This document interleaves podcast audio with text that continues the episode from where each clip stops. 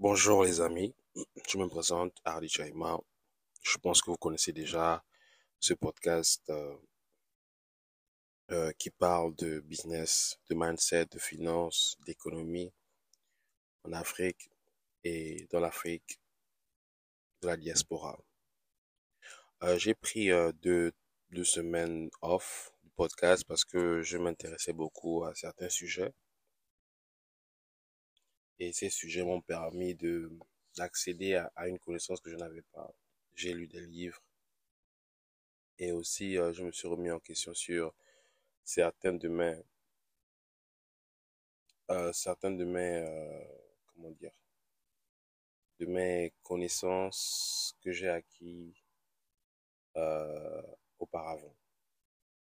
Aujourd'hui, nous allons parler de de l'Afrique, de l'Afrique et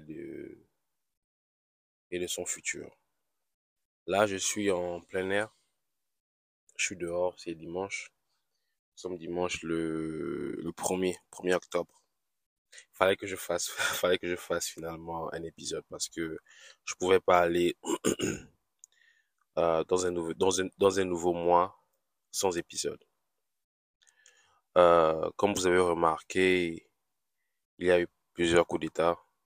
Je crois en tout cinq, si je ne m'abuse. Euh, il y a eu coup d'État au Tchad, Mali, Burkina Faso, Niger et maintenant Gabon. Il y a de l'euphorie par rapport à ça. On parle de libération, on parle de réappropriation de, de, de notre souveraineté, etc., etc. Et je ne vois pas quelque chose de mal en ça. Mais souvent nous oublions de parler de l'autre partie, de la souveraineté. Je parle de l'autosuffisance économique. Lorsque je regarde les putschistes, ceux qui ont fait les coups d'État, j'ai l'impression qu'ils manquent cette vision économique de leur pays. Oui, euh, on, est dans l'émotion, euh, on veut montrer qu'on a la force militaire, on veut montrer qu'on n'a plus besoin de la France, c'est bien. Mais dans le concret, comment allons-nous employer cette jeunesse dynamique qui est toujours au chômage? Comment allons-nous employer ou comment allons-nous souvenir aux besoins de nos, de nos villageois qui sont dans les coins reculés? Comment allons-nous subventionner la construction des routes, des infrastructures? Quelles seront les priorités de nos dépenses budgétaires? Seraient-elles dans dans l'éducation, la santé, l'exploitation? Aujourd'hui, euh, l'Afrique subsaharienne est bénite et maudite en même temps. Qu'est-ce que je veux dire par là? Elle est bénite par les ressources minières et pétrolières. Maudite parce que lorsque nous bénéficions de ces ressources minières et pétrolières, nous ne dépendons qu'elles. Toute notre économie est, est focalisée sur ces industries-là. Mais le problème est que ces industries ne produisent pas des boulots à grande échelle pour les citoyens. Parce que ces boulots demandent une connaissance bien précise, qui demande une formation précise, de l'expérience. C'est pourquoi vous verrez que il y a des compagnies qui viennent avec leurs ingénieurs, avec leurs euh, leurs techniciens. Tout simplement parce que nous n'avons pas les gens formés adéquats dans ce domaine-là. Donc, on parle de richesse pour euh, nous, je ne pense pas. Les richesses minières ne sont que des richesses pour ceux qui savent les exploiter. Et pour le moment, nous ne sommes pas en mesure de les exploiter de manière autonome. nous avons besoin des autres. De l'autre côté, je vois une, alliance très prisée de la Russie. Je n'en disconviens pas. C'est, ça peut être une bonne chose. Mais j'ai l'impression que nous pensons que la Russie va apporter les, solutions à tous nos, nos problèmes. Je ne pense pas. D'abord, la Russie est, un pays développé, certes,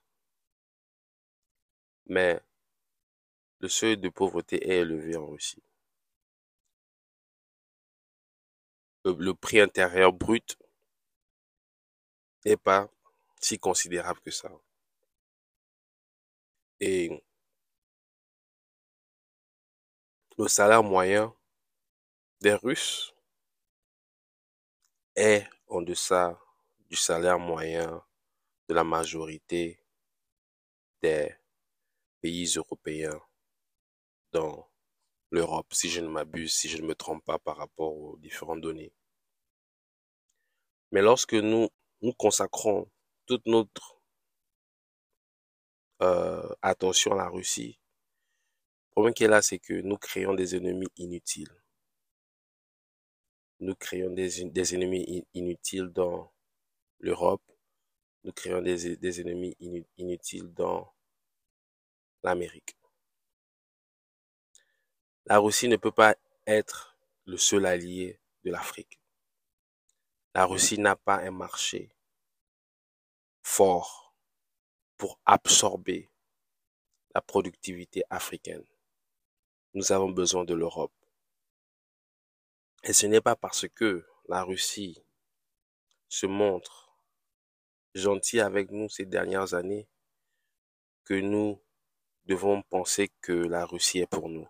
La Russie se montre gentille de ces dernières années parce que elle a besoin de nouveaux consommateurs de leurs produits. Pourquoi? À cause de la guerre en Ukraine, la Russie fait face à un ban. Elle est coupée de l'Europe, elle est coupée, elle, elle, est coupée de l'Asie et elle est coupée de plusieurs pays de l'Amérique latine. Donc elle a besoin de trouver de nouveaux marchés. C'est pourquoi ces derniers temps, elle se tourne vers l'Afrique.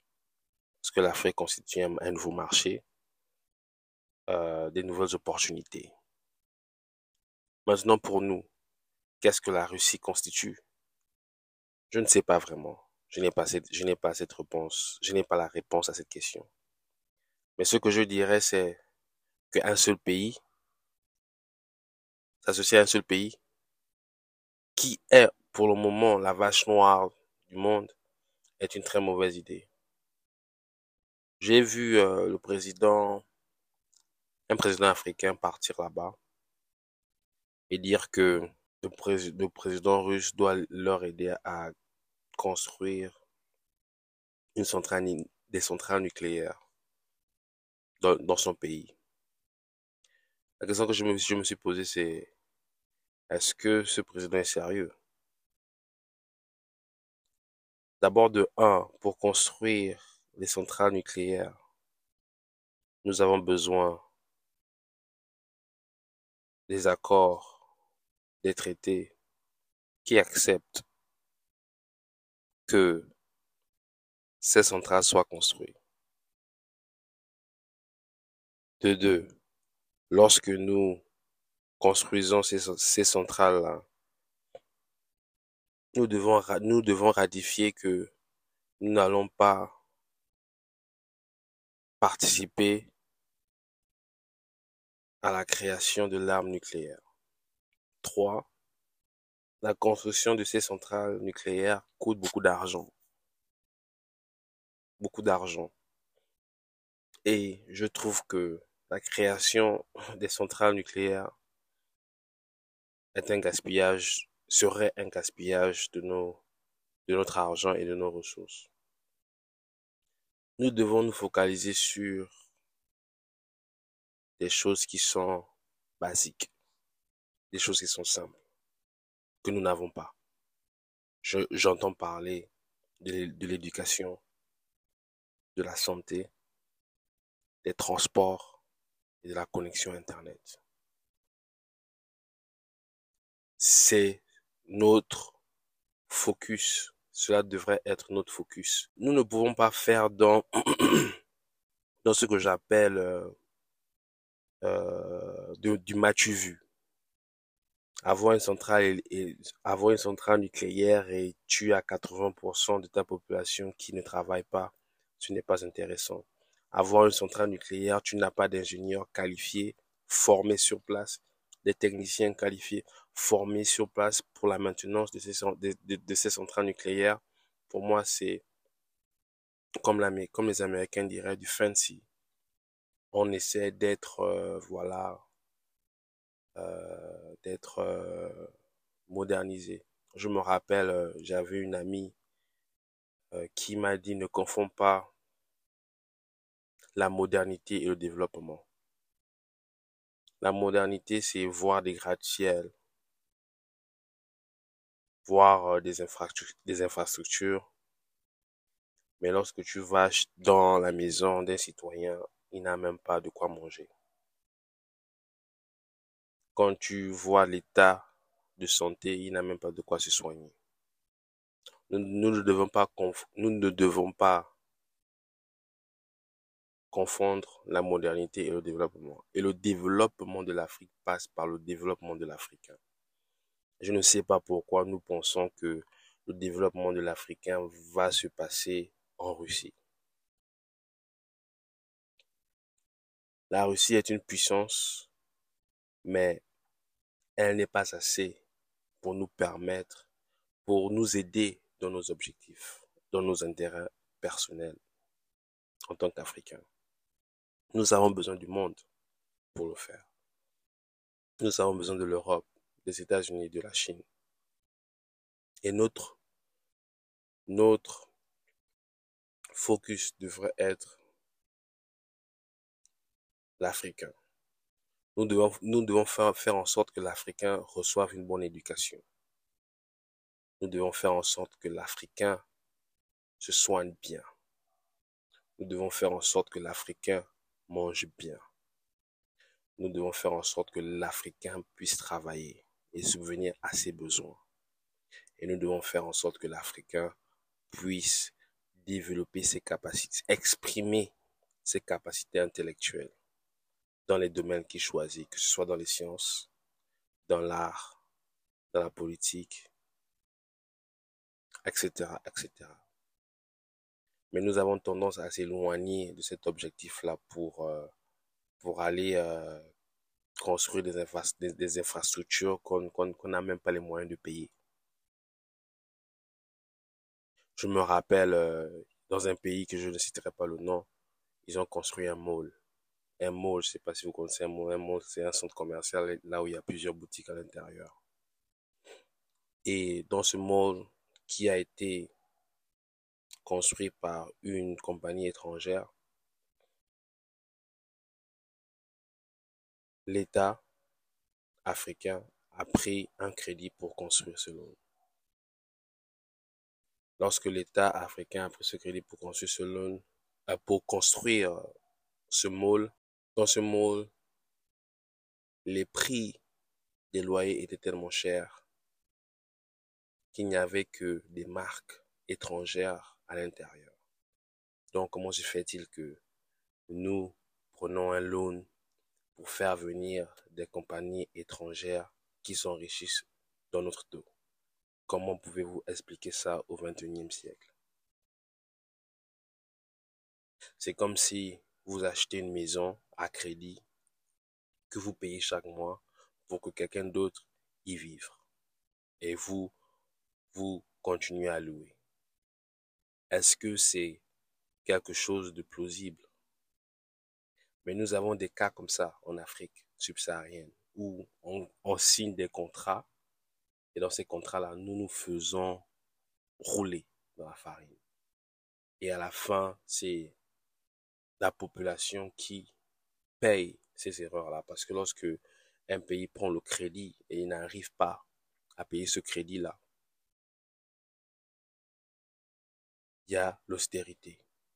L'austérité, c'est quoi? Le gouvernement se met à couper ou à diminuer leurs dépenses, diminuer leurs dépenses dans la santé, diminuer leurs dépenses dans, euh, dans l'achat de certains produits, diminuer leurs dépenses dans les services. C'est pourquoi vous verrez que lorsqu'il y a l'austérité, il y a un grand taux de chômage. Parce que le gouvernement ne, n'engage plus des gens. Les, les, les, les hôpitaux publics sont de mauvaise qualité. Ils ne sont pas rénovés. Les écoles publiques, même chose. L'état des routes, même chose. Et on tourne en rond. On tourne en rond. On ne peut plus continuer comme ça. Je le dis parce que les putschistes que nous parlons en question, je ne, je ne vois pas leur vision économique pour le pays. Parce que lorsqu'on est président d'un pays, on est doté d'une vision.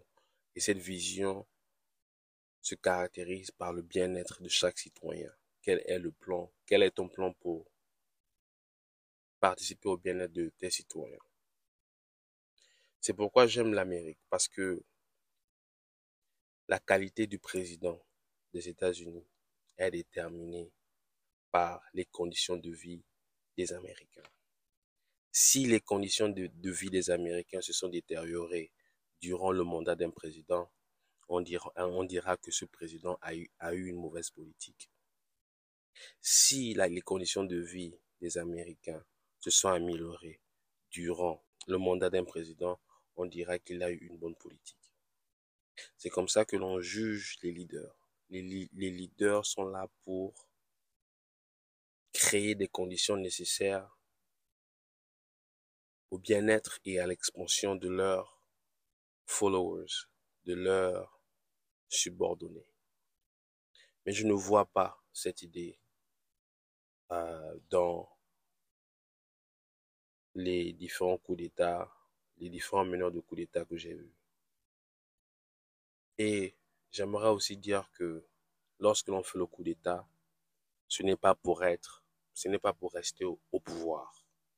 On fait le coup d'État pour instaurer la démocratie. La démocratie qui consiste à laisser le peuple voter pour son leader. Et si ce leader-là qu'on a voté ne respecte pas les lois, il n'est pas bon, on l'enlève. Je souhaite que chaque putschiste puisse réinstaurer la démocratie. Parce que vous n'êtes pas devenu putschiste pour rester au pouvoir. Vous êtes, vous êtes devenu putschiste parce que vous êtes, si vous, si vous l'êtes bien sûr, parce que vous êtes défenseur de la démocratie. Pas seulement sous la forme, mais aussi sous le fond. Et donc, si vous êtes défenseur de la démocratie sur le fond, vous devez vous écarter du pouvoir après avoir instauré les principes de la République. Vous devez laisser la Constitution, le Parlement, créer les infrastructures nécessaires pour pouvoir voter le nouveau président. Parce que ça fait vilain, pour moi spécialement, de voir un président en treillis. Un, ce n'est pas très attirant. Deux, vous chassez les, des potentiels investisseurs qui vont vouloir investir dans le pays. Et lorsque ces, investisseurs investissent dans le pays, ça crée de l'emploi pour vos citoyens. Mais voir un président trahi pour ces investisseurs étrangers qui sont pour la majorité européens et américains, leur rappelle de mauvais souvenirs. Parce que dans leurs histoires, les présidents qui étaient en treillis étaient soit des fascistes, soit des radicalistes. Je parle de euh, du fascisme en Italie, du nazisme en, en, en Allemagne, C'était des leaders en treillis. C'était des leaders avec des costumes, avec des, de l'accoutrement militaire. Et donc pour eux, lorsqu'ils voient des construits, euh, pour eux, lorsqu'ils voient des pays et leurs leaders portent des accoutrements militaires, ils pensent que ce gouvernement est radicaliste. Ce gouvernement ne respecte pas la voix du peuple. Ce gouvernement n'est pas de la République de la démocratie. Et à cause de ça, ils ne veulent pas venir investir dans nos pays avec ces conditions-là. Parce que nous, nous devons nous rappeler que ces investisseurs ne veulent pas perdre de l'argent. Ils investissent à cause des conditions démocratiques favorables et des conditions euh, sociales, socio-économiques bien. Ils ne veulent pas de guerre, ils ne veulent pas de coup d'État, ils ne ils ne pas de tout ça. Mais lorsque l'on veut se maintenir au pouvoir, créant un État socio-économique précaire où le citoyen ne s'en sort pas. Il est victime de pauvreté, il est victime d'inflation. Et le dernier recours de ces citoyens, c'est se droguer, le suicide, voler, etc., etc. C'est à nous de construire une Afrique moderne, modèle, bien. Et nous ne construisons pas cette Afrique avec des mots. Nous ne construisons pas cette Afrique avec des, des vus. Nous construisons une Afrique avec une vision économique précise. Alors, je vous remercie de m'avoir écouté. J'espère que vous avez apprécié. Euh, je, je vais encore poster un autre épisode prochainement. Merci à tous. See you soon.